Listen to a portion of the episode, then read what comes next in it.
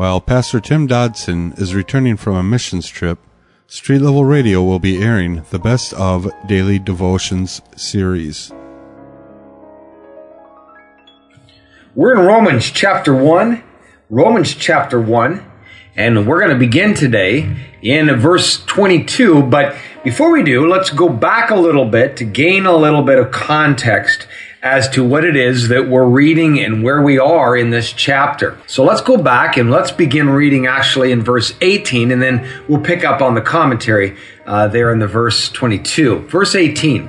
For the wrath of God is revealed from heaven against all ungodliness and unrighteousness of men who suppress the truth in unrighteousness.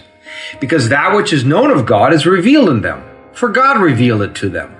For the invisible things of him since the creation of the world are clearly seen, being perceived through the things that are made, even his everlasting power and divinity, that they may be without excuse. Because knowing God, they didn't glorify him as God, they didn't give thanks, but became vain in their reasoning, and their senseless heart was darkened.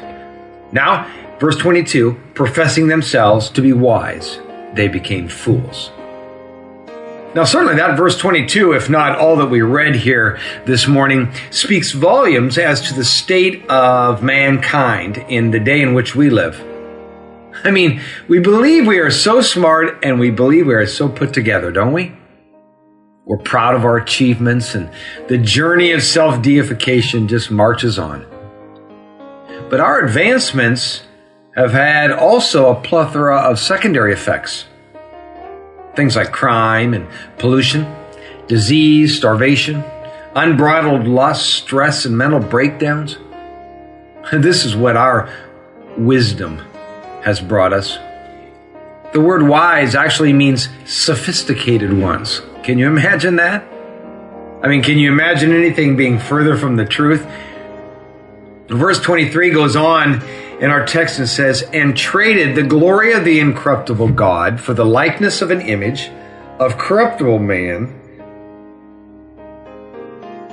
and of birds, four footed animals, and creeping things. Throughout the world, we manifest this truth. America chases the New Age, and India, they worship all sorts of images. They, they worship the monkey god and the rat. Native Americans bow before the heavens and the created nature. China, well, they find solace in the, a statue of a little fat man. All of which replaces the glory in their mind of the incorruptible God, the only real God, in the midst of a whole list of pretenders. Verse 24 says, Therefore God also gave them up in their lusts of their hearts to uncleanness, that their bodies should be dishonored among themselves, who exchanged the truth of God for a lie, and worshiped and served the creature rather than the Creator, who is blessed forever. Amen. For this reason, God gave them up to vile passions. For their women changed the natural function into that which is against nature Likewise, also the men, leaving the natural function of the woman, burn in their lust towards one another, men doing what is inappropriate with men, and receiving in themselves the due penalty of their error. Please notice something here in the text that is so important to us as the believing church today, and that is the text says God gave them up. Please notice that he did not picket, he did not sign any petitions or push legislation. He did not attempt to make anyone be something. For he has already given them the understanding of his reality. We already covered that issue. But see, now the choice is theirs. Yes, now the choice is ours. What does this tell us?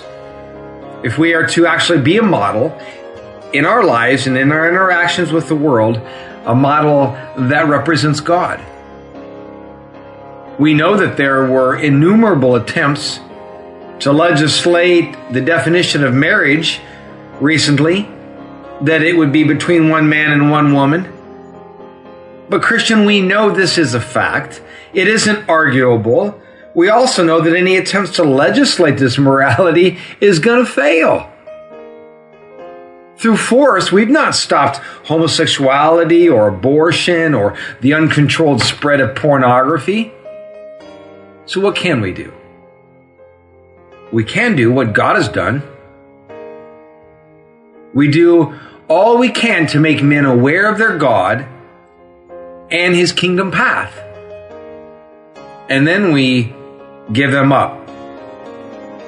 And then well then we are according to 2 Corinthians 6:17 we are to come up from amongst them and be separate.